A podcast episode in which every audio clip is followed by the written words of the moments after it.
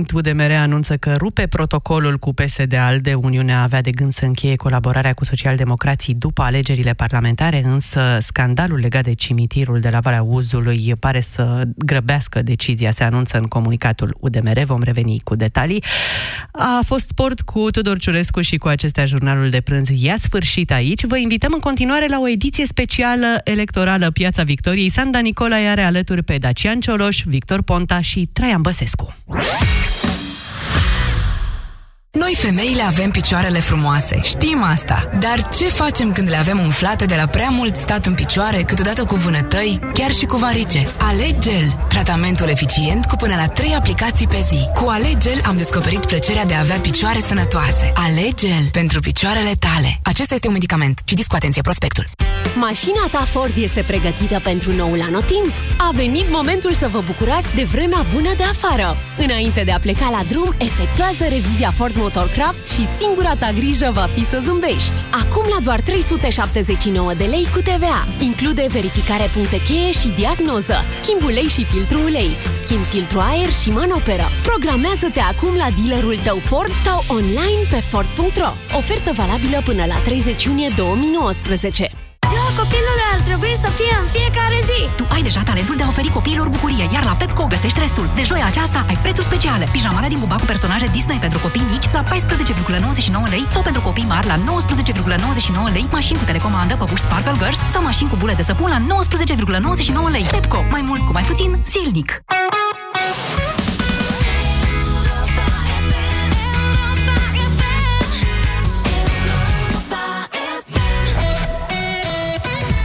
Piața Victoriei la Europa FM. Doamnelor și domnilor, bună ziua și bine v-am găsit. Ne auzim pe frecvențele Europa FM din toată țara. Ne vedem și pe pagina noastră de Facebook Radio Europa FM și pe site-ul nostru europafm.ro.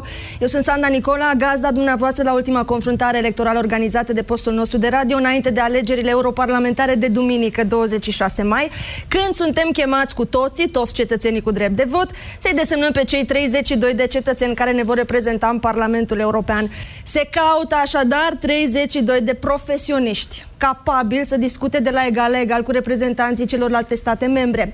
Se caută oameni responsabili care să ne apropie de mediile influente din Europa, nici de cum să ne arunce la periferia ei. Se caută în aceste zile 32 de români bine pregătiți, cu discernământ, cu respect pentru tradițiile noastre, dar și pentru valorile Europei Unite.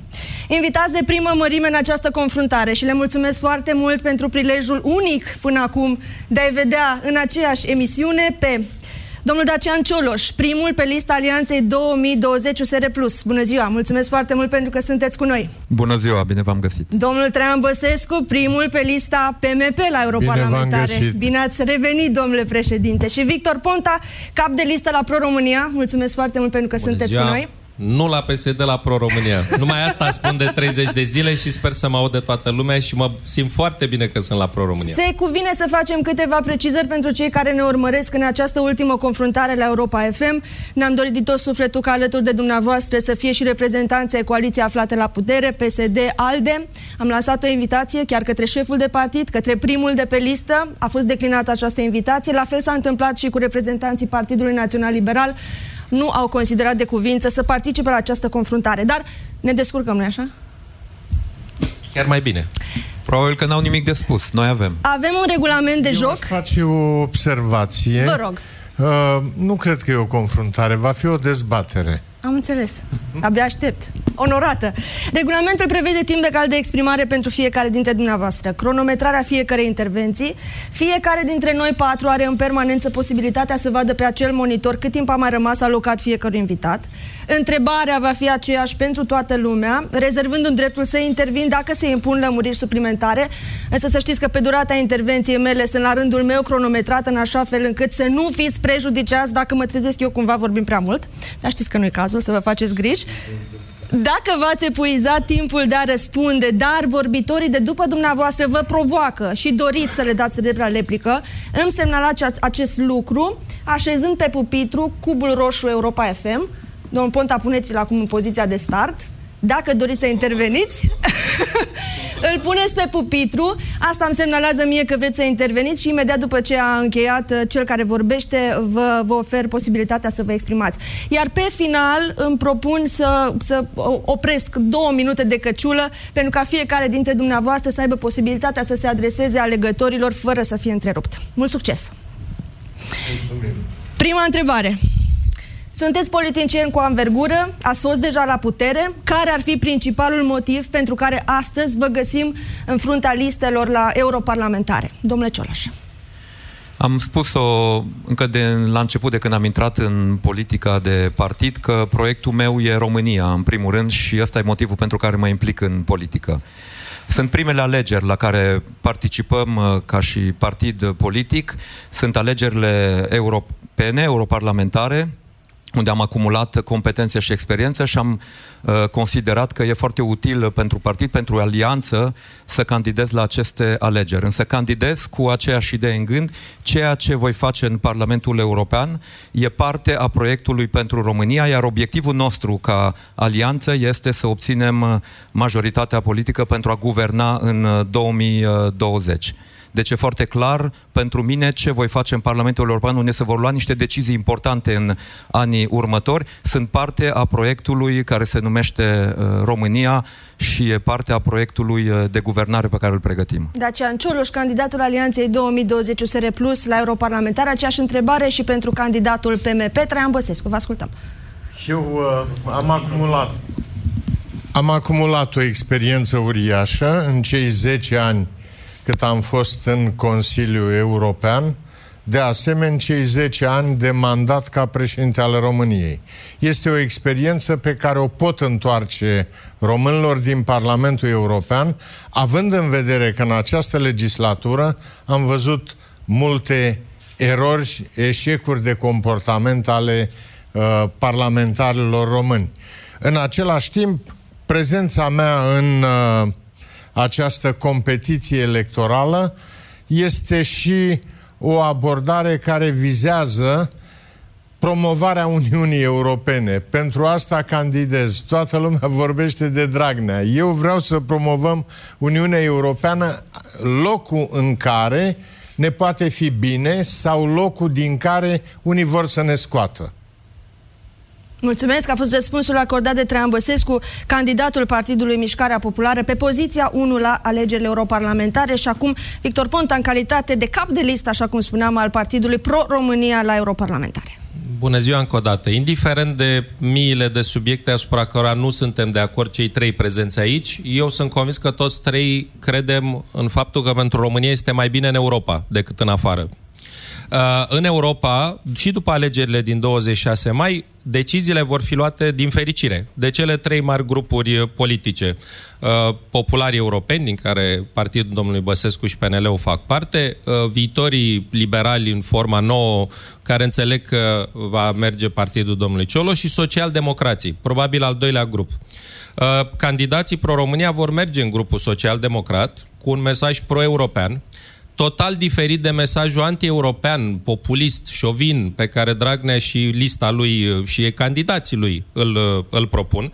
Și în acest fel România are, va avea reprezentanți în cele trei grupuri importante care vor lua decizii importante pentru România și pentru Europa. Vreau să precizez de la început Uh, faptul că din partea Pro-România prima, primul candidat care va merge în Parlamentul European va fi Corina Crețu, pentru că ați vorbit de oameni cu experiență, oameni cu prestigiu, comisar european, vicepreședinte al Parlamentului European. Eu voi rămâne în Camera Deputaților pentru că dacă vrem să-l schimbăm pe Dragnea și guvernul uh, Dăncilă, îl vom schimba la București, nu la Bruxelles, dar cu sprijinul evident al forțelor politice europene. Mulțumesc, Victor Ponta, așadar candidatul pro-România la europarlamentare. Pentru întrebarea a doua, primul va răspunde domnul președinte Traian Băsescu. Trei zile au mai rămas până la scrutin. Care ar fi cea mai mare prioritate a României ca stat european imediat după ce se stabilește noua componență a Parlamentului European? Prima prioritate este discutarea cinstită a problemelor Uniunii Europene, probleme nerezolvate care afectează și România. Sunt problemele de securitate, invenția armatei uh, europene este o invenție care ne poate duce la riscul deja declarat de președintele Statelor Unite de a ne desprinde de NATO, ceea ce e o mare greșeală, uh, dar avem și riscurile de frontieră. Marea Neagră, Marea Baltică, unde Federația Rusă a concentrat resurse militare enorme pentru care trebuie să găsim soluții de securizare a Uniunii Europene într-un moment în care discutăm formarea armatei europene, iar toate semnalele de la Washington sunt semnale negative. Intrând în zona internă, Uniunea Europeană este în cea mai dificilă perioadă din existența ei, având în vedere că problemele nerezolvate de politicieni, cum ar fi problema migrației, problema terorismului, problema insecurității frontierelor, au adus nemulțumiri, iar aceste nemulțumiri au încurajat cel mai mare pericol de desfacere a Uniunii Europene, adică naționalism, populismul și suveranismul. Nu mai vorbim de euroscepticism care exista. Deci avem obligația să combatem uh, naționalism, populismul și suveranismul prin Uh, rezolvarea problemelor interne ale Uniunii Europene și crearea perspectivei de viitor care, după mine, nu poate fi decât Statele Unite ale Europei.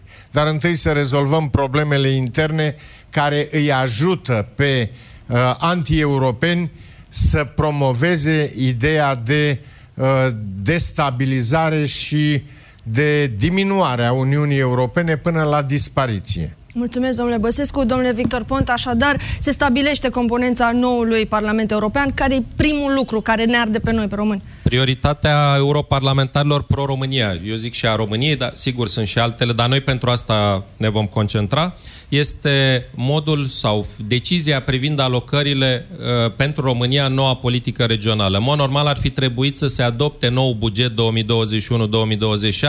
în perioada președinției României. Nu s-a adoptat, e o mare problemă pentru noi, urmează Finlanda. Uh, este important cât de mult fonduri vor fi alocate României. De ce? Vă spun foarte direct din cauza tuturor împrumuturilor și a deficitului și a tot ceea ce se întâmplă în această perioadă, România nu va avea bani de autostrăzi, de școli, de spitale, dacă nu folosește bani europeni, din resurse proprii nu va avea. Și atunci, în 2014, n-am primit uh, destui bani. Poate primim acum mai mult. Avem un avantaj faptul că propunerea Comisiei Europene este o propunere bună, e făcută chiar de Comisarul pentru Politici Regionale, Corina Crețu, prevede o alocare suplimentară pentru România, să avem mai mulți bani, după care, într-adevăr, să avem și un guvern care vrea să ia banii ăia, ceea ce azi nu avem. Asta este pentru Pro-România, este, dacă m-ați întrebat, prioritatea numărul 1. Mulțumesc foarte mult, Victor Ponta. Solicite un drept la replică, domnul Traian Băsescu. Bugetul 2014-2020 este un buget care a adus o creștere de 18% față de bugetul anterior, dar așa cum par a fi bani insuficienți, uh, acest buget nu-i cheltuit. Așa este. Categorii. Problema este să primim mai mult bani da. și să-i și folosim. Da, Evident. Nu, numai o clipă. În același timp trebuie să avem în vedere o negociere pentru o corectă redistribuire a banilor. De ce? În următorul buget nu mai avem contribuția Regatului Unit al Marii Britanii. Deci este puțin probabil că bugetul Uniunii va fi mai mare la, uh, în ansamblul lui. Dar trebuie dată bătălia, cum spunea și domnul Ponta, pentru ca din acest buget foarte posibil uh, uh, staționar, nu în creștere, pentru că s-au creat deja niște surse suplimentare, să Uh, fie alocat uh, într-un mod avantajos esticilor și în mod deosebit României, care a fost dezavantajată de-a lungul timpului. Mulțumesc, domnule Traian Băsescu, domnule Dacian Cioloș, din punctul de vedere al formațiunii pe care o reprezentați în aceste alegeri, Alianța 2020 USR+, după ce se stabilește componența noului Parlament European, care este marea prioritate a țării noastre? Pentru noi, ca și Uh, formațiune politică, alianță, principalul obiectiv este să ne asigurăm că regăsim obiectivele noastre din programul electoral în obiectivele grupului politic ce urmează să se constituie și apoi în uh, programul viitorului președinte al Comisiei Europene. Asta e o primă garanție că obiectivele noastre au șanse să fie îndeplinite. În ceea ce privește deciziile pe care o să le ia Parlamentul uh, European, principala prioritate este să ne asigurăm că facem ceea ce, din păcate, președinția uh, română a Consiliului Uniunii Europene n-a reușit să facă în aceste șase luni, și anume să discute bugetul și să-l ducă uh, mai departe în procesul decizional, să ne asigurăm că asigurăm pentru România alocarea bugetară necesară. Deci bugetul este principala prioritate și apoi uh, alocările bugetare pe principalele politici uh, comunitare de care beneficiară și România, politica de coeziune și politica agricolă comună. Din păcate, dacă în politica de coeziune și dezvoltare regională prin propunerea comisarului avem o alocare bugetară suplimentară. În politica agricolă comună, uh, Ministerul Agriculturii din guvernarea Dragnea-Dăncilă a negociat foarte prost, pentru că pierdem câteva miliarde de euro la alocarea bugetară pentru dezvoltare rurală și trebuie să ne asigurăm că mai putem recupera uh, ceva de acolo. Pentru noi e uh, la fel de important precum uh, să avem alocare pentru politica de coeziune, să introducem și uh, noțiunea de o, ca obiectiv uh, european convergența reală, pentru că obiectivul nostru este să intrăm în zona euro. E important să intrăm în zona euro în momentul în care putem asigura și o convergență reală și e important să putem aloca resurse de investiții în uh, România din fonduri europene sau uh, din fonduri uh, de la Banca Europeană de Investiții pentru a asigura convergența reală. Și vrem să regăsim acest obiectiv în programul politic al Parlamentului. Mulțumesc, Dacian Cioloș. Și solicităm cu întrebarea replică sau o completare, domnule Traian da, Băsescu. Pentru că Vreau să discutăm foarte cinstit cu mă, românii. Uh, nu este un eșec al uh, președinției române faptul că nu s-a finalizat bugetul. Nici nu era de așteptat. Este clar că bugetul 2021-2027 este un obiectiv al noilor aleși, a noii comisii. Nu întrevăd posibilitatea ca mă, la sfârșit de uh, campanie, la sfârșit de mandat, să realizez bugetul. Și vă spun din experiența bugetului trecut, care a fost extrem de greu de negociat și s-a tranșat în Consiliul European. Un Consiliu European Uh, care era nou atunci și a avut forța să impună bugetul. În ordinea în care ați solicitat intervenția, vă rog, domnule Cioloș. Ca să fim la fel de cinstiți cu românii, trebuie să spunem că președinția României la Consiliul Uniunii Europene n-a făcut nimic pentru a face să avanseze discuțiile pe buget. Și după, toată, după toate criticile care au venit din partea guvernului PSD-ALDE în acești ultimi ani, că ce nu face Uniunea Europeană pentru România, cu toate astea n-au venit cu niciun argument uh, Uh, în care să permită o avansare pe negocierile pe buget. Nici eu nu m-aș fi așteptat să avem o decizie a uh, bugetului sub președinția României. Dar m-aș fi așteptat să văd argumente politice și să văd discuții la nivel politic. Din păcate, dosarele pe care s-a avansat în perioada președinției române au ținut de uh, echipa tehnică și nu de cea politică. Vă rog, domnule Ponta. Haideți să ne uităm pe documente. Guvernul Dăncilă în ianuarie a și prezentat prioritatea președinției Consiliului Uniunii este adoptarea bugetului. Președintele Juncker și comisarul uh, Corina Crețu au spus avem terminat, am făcut propunerea. Faptul că șase luni nu s-a făcut nimic pentru că nu ai nici prestigiu, nici capacitatea de negociere, uh, este vina noastră. De-aia zic să nu dăm vina pe... Oricum, orice negociere pe bani e foarte complicată. Nu poți să o faci nici cu Dăncilă, nici cu Dragnea. Când va prelua președinția Finlanda, o țară net contributoare, care nu prea e fericită să dea bani în România, Bulgaria, atunci o să vedeți ce înseamnă uh, lipsă de putere de negociere uh, și s-a văzut, de fapt, în ce spunea și domnul Cioloș. La dezvoltare regională am avut comisar român, propunerea e să fie bani mai mulți, la agricultură, neavând comisar român, propunerea e să pierdem bani. Asta trebuie să înțeleagă oamenii. Că am ratat o șansă. Uh, aș spune că este tot de dragul corectitudinii, aș spune următorul lucru. În momentul de față nu s-au stabilit definitiv și sunt în discuție contribuțiile statelor membre. nu sunt definitiv stabilite. Se vorbește de la 1,11 la 1,13. Asta este o negociere între șefii de stat și de guvern care va dura nopți. Deci nu poți reproșa unei președinții rotative că n-au căzut de acord liderii statelor membre asupra contribuției. În plus, după cum ați văzut, dragi colegi de dezbatere, sa, Comisia încearcă să compenseze plecarea Marii Britanii și să nu avem un buget mai mic prin introducerea a tot felul de taxe care încă nu sunt legiferate prin directive aprobate. Deci, uh, uh, aș vrea să uh, informăm corect uh, românii. Dar se poate compensa bugetar vorbind plecarea Marii Britanii din Uniunea uh, Europeană? Uh, Sau se, bugetul automat se, va fi mai se mic? Se încearcă, sunt vreo șase taxe pe care Comisia Europeană propune să fie introduse, încă n-au fost legiferate, deci Guvernul României nu avea cum să rezolve problema bugetului. A, să înceapă niște discuții. Din naivitate, doamna Dăncilă, la început de mandat, a spus că va discuta uh, și că e o prioritate bugetul. Probabil după ce a ajuns la Bruxelles, i-a spus cineva, doamna prim-ministru, asta nu se poate. Vă rog, domnule Ciolaș.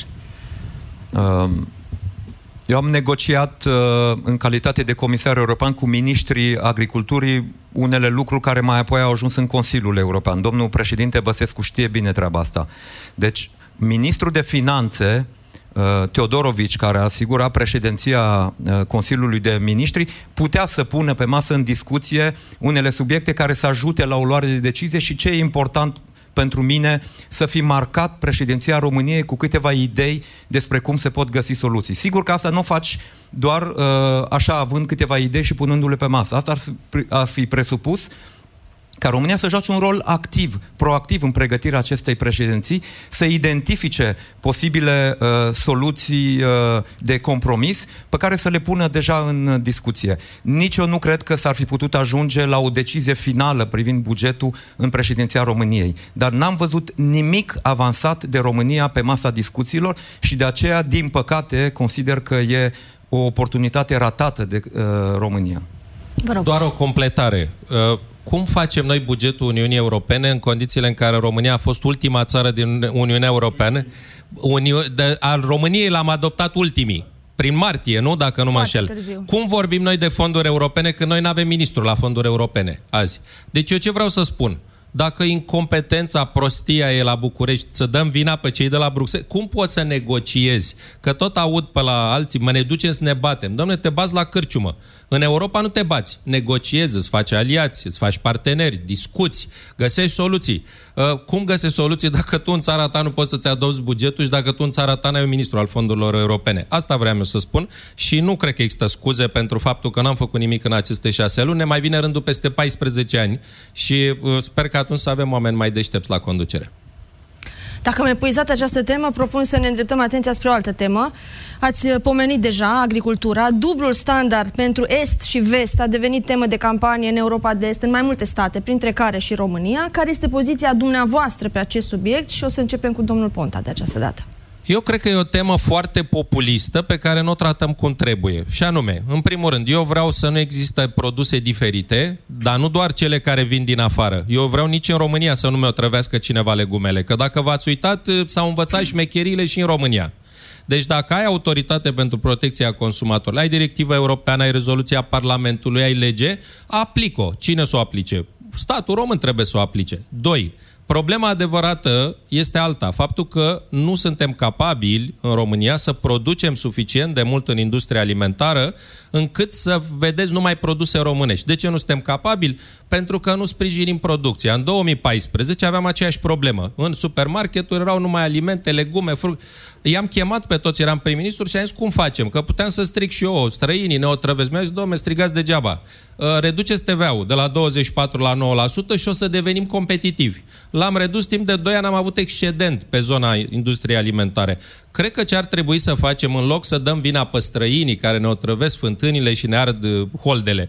Trebuie să facem o politică prin care să producem în România și atunci vă garantez că și în supermarketurile românești, dacă e prețul mai ieftin și calitatea mai bună, o să fie produse românești. Asta cred eu că trebuie făcut. Da, am o curiozitate legată de dumneavoastră, pentru că înțelegeți un pic mai bine cultura uh, partidului aflat la Chiar guvernare. foarte bine și vorbesc acest cu oamenii. Discurs, acest discurs populist, în care noi suntem victime ale unor străini, ale unor veste europeni, care pe noi ne tratează ca cetățeni de mâna a doua, credeți că va prinde?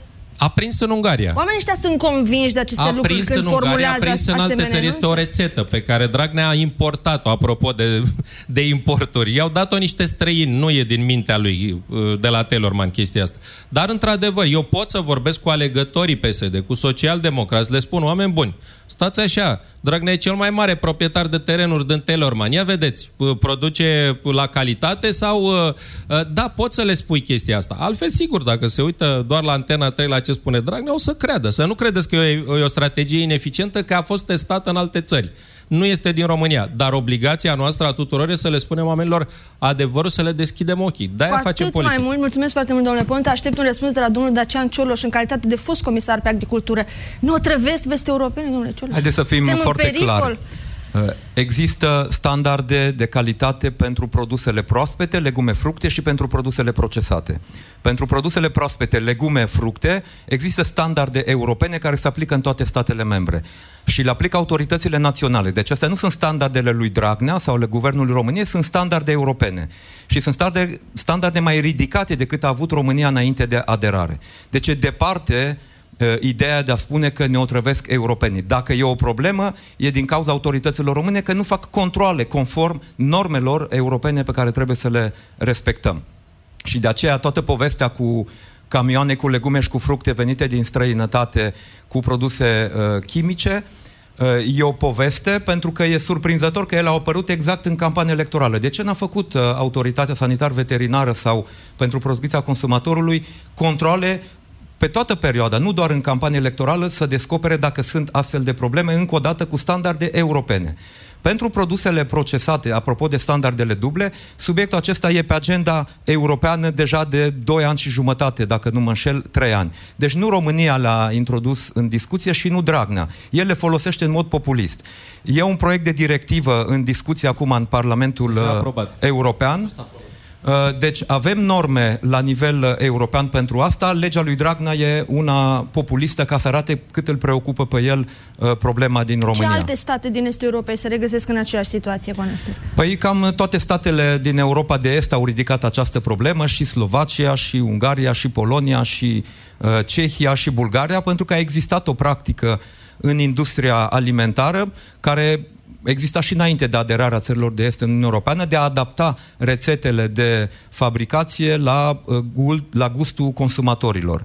Dar aici trebuie să ne asigurăm că le adaptăm la gustul consumatorilor și nu avem uh, standarde diferite la aceeași politică de, de preț. calitate de consumator- Însă problema în România, uh, apropo de ce spunea uh, Victor Ponta, din punctul meu de vedere, nu e atât producția de materie primă, cât capacitatea noastră de a o procesa și de a pune pe piață produse procesate românești în industria alimentară. Și aici noi trebuie să ajutăm producătorii Uh, ei știu să producă și subvențiile europene, investițiile pentru modernizarea producției a ajutat de când am intrat în Uniunea Europeană. Dar noi avem, ac- avem acum un pas important de făcut în a ajuta pe producători să și comercializeze produsele, pentru că astăzi în, indu- în uh, sectorul agricol agroalimentar nu se mai câștigă din producția de materie primă, ci câștigă cel care vinde produsul care e în contact direct cu consumatorul. Și asta trebuie să facem noi, cu asta trebuie să-i ajutăm și nu o să-i ajutăm uh, făcând grătare la viața satului uh, sau uh, uh, venind cu proiecte Eu de am lege acum altă populiste. imagine în minte, aceea a președintelui Partidului Social Democrat, care descinde în piețe, gustă uh, căpșunile, castravetele, glorifică gustul nebănuit de bun al produselor românești, se vaietă că nu le găsim pe piață și am apoi o altă imagine a unor fermieri care au plecat din Suceava, s-au stabilit undeva pe teritoriul Ungariei, pentru că acolo pot să cultive la capacitatea lor maximă castraveți de foarte bună calitate, pentru că acolo li se oferă piață de desfacere, condiții de depozitare. Și atunci problema majoră care este și cum poate fi deznodat acest lanț al problemelor pentru fermierul care are capacitatea de a produce, dar nu ajunge să și vândă. Da, vă spuneam, e în primul rând uh, problema comercializării și uh, procesării produselor în fermă. Pentru producătorii agricoli, în etapa următoare, eu cred că nu putem ocoli subiectul asocierii sau a investițiilor comune, colective, în capacități de stocare și capacități de procesare. Fără excepție, în toate statele membre care au un sector agroalimentar uh, important, care contează, în toate aceste state membre, producătorii sunt asociați în proporție de peste 50% din numărul total a agricultorilor din țările respective. 50, 60, 70% din producători își comercializează produsele în forme asociative. Pentru că asta e, asta e modalitatea prin care poți să ții valoarea adăugată la producător. Mulțumesc, Dacian Cioloș, domnule Traian Băsescu, aceeași întrebare și pentru Avem, dumneavoastră. Uh, la microfon, vă rog. Avem două categorii de probleme, după părerea mea, în uh, uh, industria alimentară. Cea mai mare problemă este că nu avem. Adică nu putem valorifica producția prin industrializare și creșterea uh, uh, veniturilor celor care uh, fac și uh, producția de materii prime. Al doilea lucru este diferența de subvenție pe care o primesc agricultorii, fermierii români în raport cu fermierii francezi, spre exemplu, sau spanioli. Și asta este o chestiune de regulament a Uniunii Europene. Noi am crescut subvenția de la 130 de euro la hectar, spre exemplu, mă refer la grâu porumb, la 196. Dar încă e mare diferența între noi și fermierul francez. Deci aici trebuie să existe o mă, soluție prin, foarte probabil, prin flexibilizarea pilonului 1 și 2 din politica agricolă comună, unde avem bani pentru dezvoltare rurală și pentru subvenții și să putem transfera mai mult de la dezvoltare rurală către subvenții. Pentru că altfel facem cum făcea Dragnea care era la altă ieri cu, cu roșii în gură și spunea, ia uite, roșiile din, din Spania sunt uh, 3 lei kilogramul și roșiile din România sunt 10 lei kilogramul. Păi da, pentru că fermierul român are 3000 de euro subvenție la mia de metri de răsaduri de roșii, iar fermierul spaniol are 6.000 de euro și atunci sigur că această diferență se vede în prețul de pe piață. Deci sunt lucruri care trebuie rezolvate până când vom ajunge să fie egalată subvenția cu cea a fermierului francez, ceea ce cred că este chestiune de încă două, trei exerciții bugetare, uh, putem să flexibilizăm mai mult pilonul 1 și 2 și să ducem mai mult în partea de subvenție. Da, am o curiozitate, domnule președinte, pentru că sunteți campionul absolut al băilor de mulțime în România și nu cred că e un secret pentru nimeni. Prind astfel de descindere în piețe, a poza în patriotul absolut care nu se atinge de gorgonzola și mănâncă numai brânză românească? Vă rog, oferiți-mi acest răspuns. Dacă prind astfel de prestații la marele public, descinderile în piețe, pozând în acest Doamnă, român absolut pur sânge Doamnă, care mănâncă sunt, numai din producția internă. Sunt necesare. Spre exemplu... V-au adus eu, beneficii? Eu dacă vreau să, să testez uh, uh, care e reacția publicului față de mine, este greu să mă încred în IMAS și în curs și în toate celelalte. Pur și simplu m-am dus la uh, satul mare unde îmi și place mult să mă duc. Am fost și când eram președinte, am fost și acum ca uh, simplu uh, senator. Și am fost foarte bine primit. Este, uh, te încarci în relația cu uh, publicul, parcă iei de la ei energie. Mulțumesc. Sigur, ți se poate întâmpla să iei și o înjurătură două. Important e să nu fie majoritatea cei care te fluieră. Pentru că politica e despre jumătate plus unu. Mulțumesc pentru acest insight. Vă rog, domnule Dacian Cioloș. Uh, legat de subvențiile pentru agricultori. Uh, noi nu o să ajungem nici în două, nici în trei cicluri uh, bugetare la nivelul subvențiilor, nu din Franța, că nu acolo sunt cele mai ridicate, în Olanda și Belgia, de exemplu, unde nivelul de subvenții sunt cele mai ridicate, pentru că ne raportăm la un calcul istoric al subvențiilor. Din punctul meu de vedere, soluția este să regândim complet modul de redistribuire a banilor în politica agricolă comună.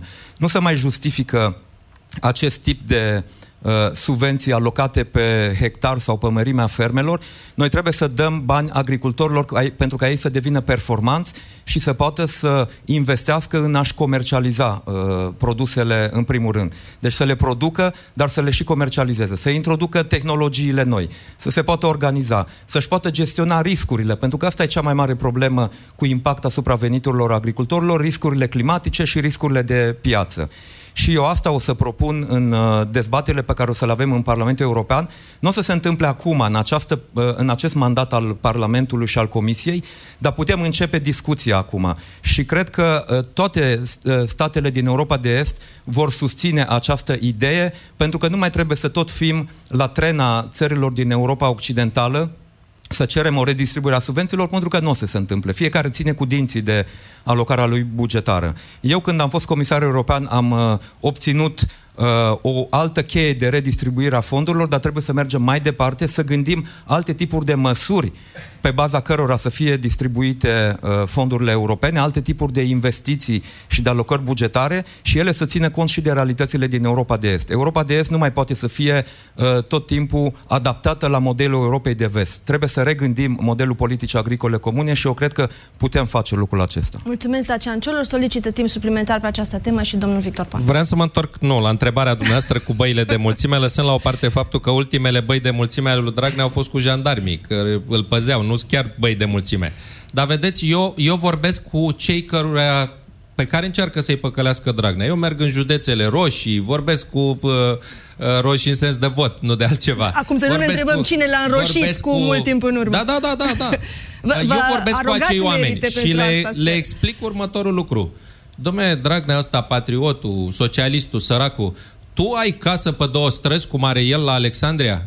Păi n-am, mă, că... Bă, bă, dar tu faci vacanțele în Brazilia sau Maldive, tu zbori cu elicoptere private, cu avioane pe... Tu nu-ți dai seama că tu iei 3 milioane și jumătate de euro subvenție la partid Uh, și atunci oamenii zic, da, domnule, ăsta e cam hoț. E, uh, și atunci te lași păcălit, îl crezi cu chestia asta. Dacă vrea să te ajute cu roșiile, să fie mai... să-ți dea... De ce nu ți l-a dat anul trecut? Că era la guvernare. Nu l-a oprit nici Cioloș, nici Băsescu, nici uh, Soros, nici nimeni. De ce nu ți-a dat acum 2 ani? De ce nu ți-a dat acum 2 luni? De ce vine numai acum, când e disperat că duminică să ieși la vot, să te scoată primarul la vot, vine și îți promite. Uh, vă spun un lucru și sigur poate că aici o să stârnesc drepturi la replică Adică, dacă nu făceam pro-România, toți acești oameni ar fi fost mult mai ușor de luat de Dragnea.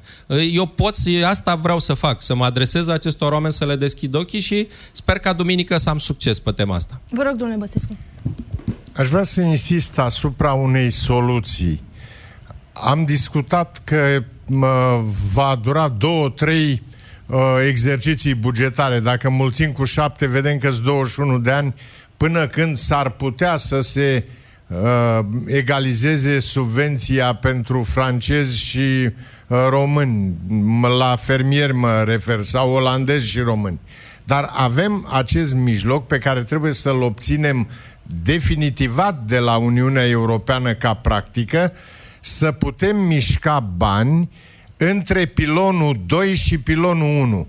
Adică să luăm bani de la dezvoltare rurală, pentru că, iată, România a distribuit acum primarilor 10 miliarde de euro din alte surse pentru dezvoltare rurală și bani de la uh, dezvoltare rurală primiți de la Uniunea Europeană să-i transferăm uh, către subvenții pentru a reduce această uh, uh, diferență de subvenție între est-europeni în general și uh, țările vechi. Eu nu spun că toți vor să facă asta, dar în România se simte această nevoie. Și aș vrea să mai fac o completare în consolidarea la ce a spus domnul Cioloș. Eram președinte și uh, treceam prin comuna Dăbuleni. Am oprit comuna pentru că pur și simplu era des... am oprit mașina, era desperiat câte căruțe și remorci cu pepeni erau încărcate în, de, în stânga și în dreapta drumului și ce așteptau? Samsarii de la București, care le dădeau 20 de uh, bani pe kilogramul de pepene și ei veneau și îl vindeau aici. De ce? Pentru că nu au vrut să se asocieze ca să poată dezvolta niște depozite regionale și atunci venea uh, Carrefour și lua din depozit cu certificat că de pe marginea drumului nu o să ia niciodată. Deci una din chei este asocierea ca să înceapă construcția lanțului producție uh, Uh, depozitare, distribuție, piață. Sunt convinsă că aveți dreptate, dar uh, mi-e greu să plasez toată responsabilitatea pe umerii unor oameni care nu au avut parte de educație nu, economică, doamnă, doamnă, educație financiară și trebuie nu ajutați, vă supărați. asistați. Uh, uh, trebuie să lucrăm ușor, ușor la mentalitate. Oamenii ăștia la sunt școală, speriați, la școală, sunt președinte. speriați de comunism de perioada când erau uh, gospodării agricole. Vina, responsabilitatea e tot a noastră că n-am dus o muncă de convingere. Ieri m-am întâlnit cu producători din Dăbuleni la Craiova și mi-a spus, gata, ne-am asociat, facem depozit. Aveți un de... interes suspect pentru această zonă. Nu, mă, e o zonă care a rămas, m-a marcat dintr-un motiv simplu. Joană, Competiția cum e cea Joană. Era uh, uh, tot timpul la Dăbuleni și m-am dus și eu. Vă rog, domnule Cioloș. Uh, da, eu nu sunt uh, întru totul de acord cu ideea de a trece bani de la dezvoltare rurală la subvenții, pentru că în programul de dezvoltare rurală noi avem măsuri prin care finanțăm instalarea tinerilor, acea primă de instalare a tinerilor. Sau de acolo putem distribui mai, mai bine banii pentru fermele mici și mijlocii ca să investească, să se modernizeze. Și în jumătatea de nord a țării am avut discuții cu agricultori pe subiectul ăsta și în uh, zona uh, Baia Mare, Satu Mare, dar și în uh, zona Suceava, uh, Iași, la fel cum am avut și în zona uh, Timișoarei Aradului. Și avem în continuare nevoie de bani ăștia pentru uh, a investi și a-i canaliza în investiții. Și domnul președinte Băsescu mi-a dat un argument uh, în acest sens. Depozitele, investițiile în depozite, capacități de stocare și transport se fac tot prin programul de dezvoltare uh, rurală. Eu cred că putem găsi intermediar soluții pentru a compensa uh, subvențiile, dacă am folosit mai bine și banii de la buget care se dau în agricultură uh, să compensăm aceste subvenții, dar noi avem nevoie în continuare de investiții în programul programul de dezvoltare rurală, cu atât mai mult cu cât de acolo ni se iau bani acum. De acolo pierdem vreo uh, un miliard și ceva, două miliarde pe propunerea de alocare bugetară a Comisiei Europene. Și de asta cred că trebuie să ne gândim bine la cum gestionăm banii ăștia. Mulțumesc foarte mult. Insistă domnul Băsescu da, să aibă ultimul cuvânt. Atrag atenția că, că mai puțin de un minut până in, la știri. Insist pentru că banii de dezvoltare rurală în momentul de față pot fi ușor substituiți ei pot fi legal luați de la dezvoltare rurală din politica agricolă comună, dar pot fi substituiți cu ușurință, spre exemplu, din banii alocați de Uniunea Europeană în programe separate și România n-a tras niciun euro din 800 de milioane alocați pentru startup-uri pentru tineri. Deci, uh, orice guvern trebuie să gândească uh, toate posibilitățile puse la dispoziție. Banii de la startup pentru agricultură, sper, Cum? nu? Nu, nu, nu. Lăsați pentru... tinerii să nu, facă domnul, business, domnul, că ăsta e viitorul. As, ascult, uh, numai puțin, domnul Ponta, numai să înțelegeți, trebuie să mă ascultați. Deci, banii de la dezvoltare rurală, care sunt în programul mă, mă, de politică agricolă comună, pot fi parțial transferați la subvenții, iar în ceea ce privește crearea de locuri de muncă pentru tineri în mediul rural, este un program special al Comisiei în care noi avem 800 de milioane alocați și n-am tras niciun leu. Iar sugestia Comisiei este start-up-uri pentru tineri și creare de IMM-uri în zonele cu concentrări de Mulțumesc uh, foarte mult, am șomer. epuizat timpul pentru prima parte. Vă mulțumesc deocamdată. O să luăm o scurtă pauză de publicitate, apoi știrile Europa FM, după care continuăm dezbaterea noastră. Rămâneți cu noi, situație unică, așadar, până acum, fostul președinte Traian Băsescu, fostul prim-ministru Dacian Cioloș, fostul prim-ministru Victor Ponta, toți trei în încercarea de a vă convinge să le acordați votul în campania pentru alegerile europarlamentare de duminică, 26 mai. Rămâneți în Piața Victoriei. Asculți Piața Victoriei la Europa FM. Mergi la vot informat. Afacerea ta crește când ai tot ce-ți trebuie. Cu noile abonamente Orange Pro ai mai mult net și telefoane la prețuri speciale. Alege abonamentul Orange Pro 28 și ia Samsung Galaxy A50 cu 0 euro. Ofertă valabilă până la 3 iunie 2019 pentru persoane juridice. Descoperă oferta completă pe orange.ro și în magazinele Orange. Ani de răsfăț. Încăldura familiei. Ani în care Motan reduce facturile de gaz și electricitate prin costuri de funcționare mici. Centralele Motan MKDens vin acum cu garanție extinsă la 5 ani. Produse de Chiober, centralele Motan livrează confort și siguranță familiei tale.